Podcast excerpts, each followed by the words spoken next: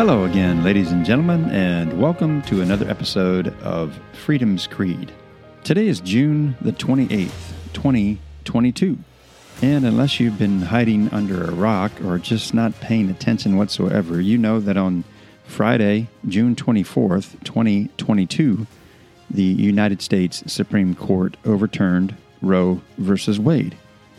I will be talking about that in a few minutes, but if I may, I would like to make a couple of observations. As I observed some news accounts about that, watched videos, looked at social media, it was clear to me, as I'm sure it is to you as well, that this decision brought out a wide spectrum of emotion and deservedly so, of course. Those who were opposed to abortion and are opposed to abortion seemed to be relieved and grateful that this decision by the Supreme Court had been overturned, whereas those who were in support of Roe versus Wade definitely exhibited some strong emotions reflecting their viewpoints about abortion not being part of a federal argument or discussion. We know now that the decision that the Supreme Court made takes the argument back to the states where it probably rightfully belongs. And the things that I have seen on the topic seem to tell me that perhaps half of the country still supports abortion and the other half does not. And I'm talking about the states. So 25 states in favor, 25 states against. And that number's obviously going to fluctuate over time. But this argument now, or this issue now, has been put back to the states where it probably rightfully belongs. As American citizens, we all have the right to make choices every day. We make choices about things that we're doing on a daily basis. Many of the decisions that we make are sort of subconscious, we just do them without even thinking about it. Other choices have greater consequences. And we have to be careful, I think, to decide what choices we're going to make because once we make the choice, the consequences are pretty much automatic. In April of last year, I did an episode about the consequences of behavior. And I get it. Sometimes we don't want to be reminded about the consequences of our behavior because then it means that we may need to do something to change our behavior. And human nature is that, well, we're a little bit lazy and we don't want to do that. We just assume kind of go with the flow and whatever happens, happens. I make mistakes on a daily basis, and oftentimes my wife reminds me of those mistakes. And that's okay because we're in this together. We've been married for quite a long time, but we're still getting to know each other in some cases. So, in my case, I appreciate the fact that I get these mistakes pointed out to me, even though I may not like it at the time, but I realize that it's for my own growth, for my own good, really. And if I make the decision to choose to improve my life, then that's going to be well worth it. If I just go along and just maintain the status quo of my life, I'm never going to change. And to me, that's not a good place to be.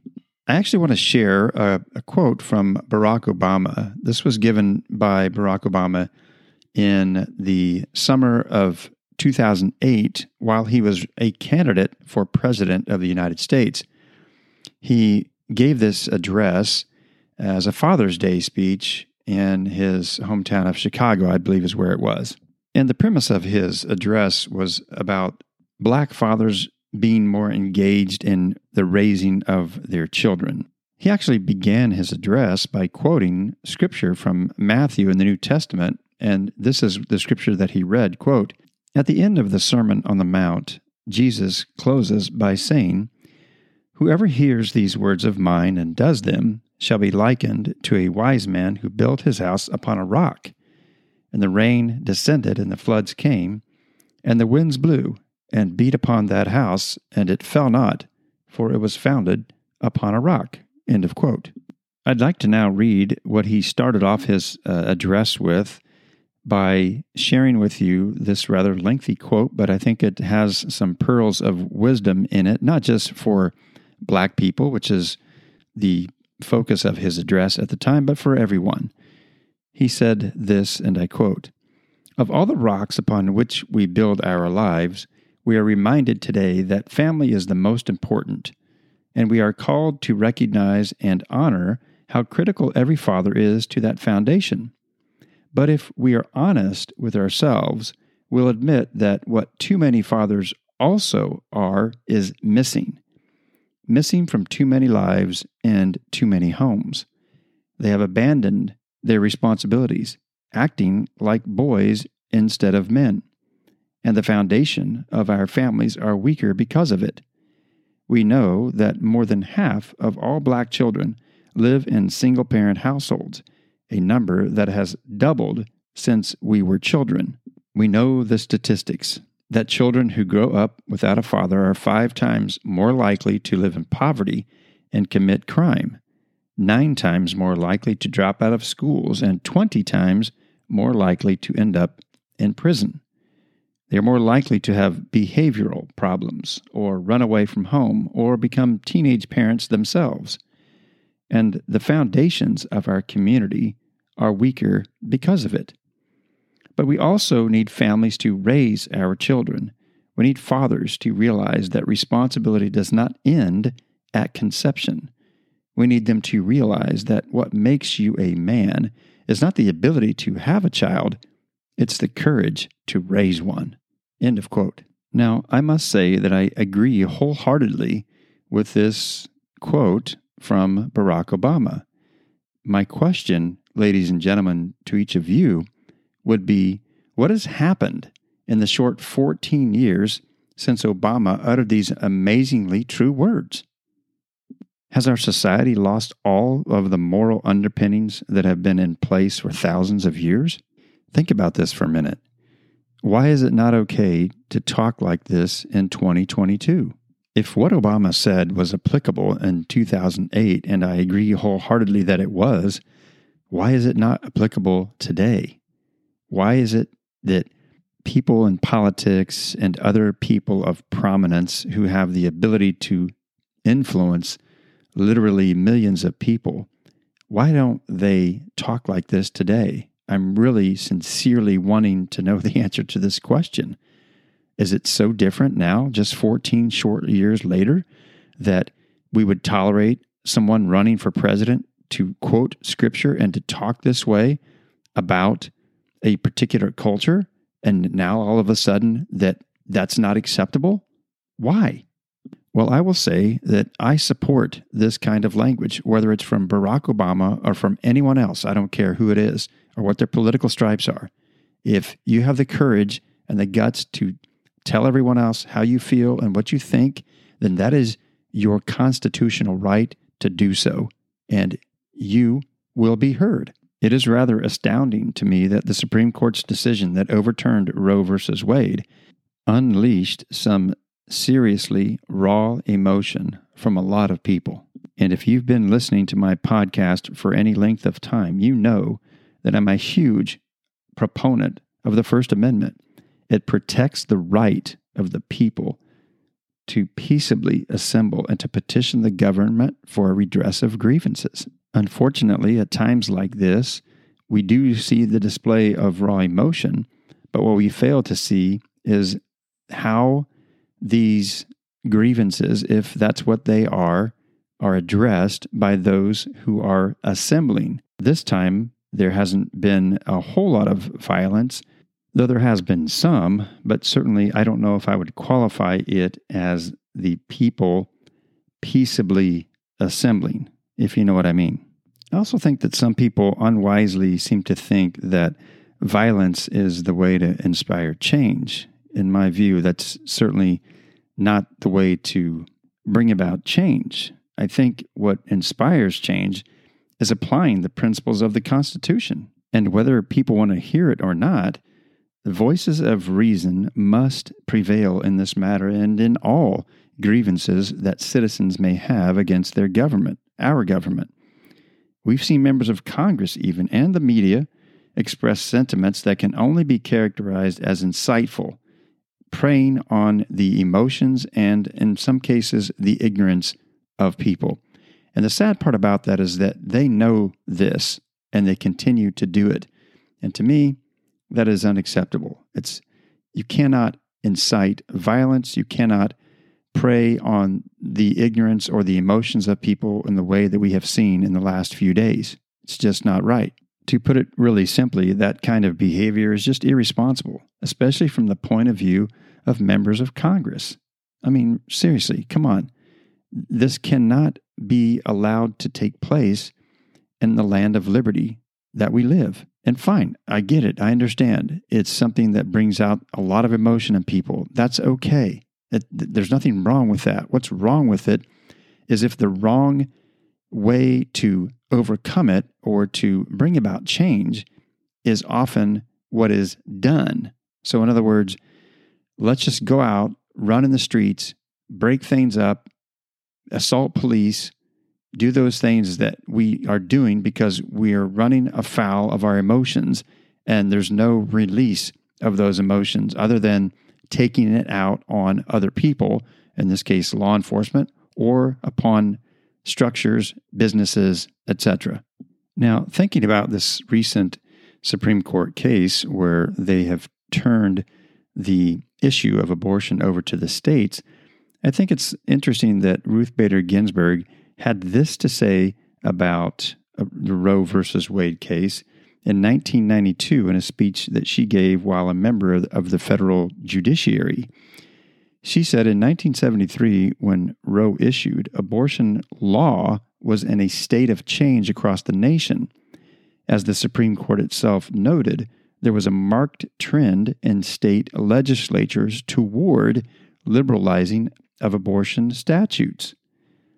Around that extraordinary decision, a well organized and vocal right to life movement rallied and succeeded for a considerable time in turning the legislative tide in the opposite direction. End of quote. So, in my mind, I get from that that there's an ebb and flow regarding Roe versus Wade. Sort of in the early days of it, or the early decades of it, there was, as she said, a strong push in the legislatures toward liberalization of abortion statutes. And then later on, there was a well organized right to life movement. And that movement succeeded in many ways, at least for a time, and it turned the legislative tide in the opposite direction. Well, here's what the court said in the Roe versus Wade opinion that was released on the 24th of June last week. They said, quote, abortion presents a profound moral issue on which Americans hold sharply conflicting views. Some believe fervently that a human person comes into being at conception and that abortion ends an innocent life. Others feel just as strongly that any regulation of abortion invades a woman's right to control her own body and prevents women from achieving full equality. Still others, in a third group, think that abortion should be allowed under some, but not all circumstances, and those within this group hold a variety of views about the particular restrictions that should be imposed. Continuing on, they said that the Solicitor General suggests that overruling Roe and Casey would threaten the protection of other rights under the Due Process Clause the court emphasizes that this decision concerns the constitutional right to abortion and no other right. Nothing in this opinion should be understood to cast doubt on precedents that do not concern abortion. End of quote. I think it's important to point out that this issue now will no longer, at least for now, be decided by the judicial branch of government. Rather, it will go back to the states, to the individual states, where the people who elect their local representatives will make rulings or laws relative to abortion in their particular state. And it seems to me that that's the way it should be. Now, ironing out all of the other aspects of this, of course, will have to be addressed.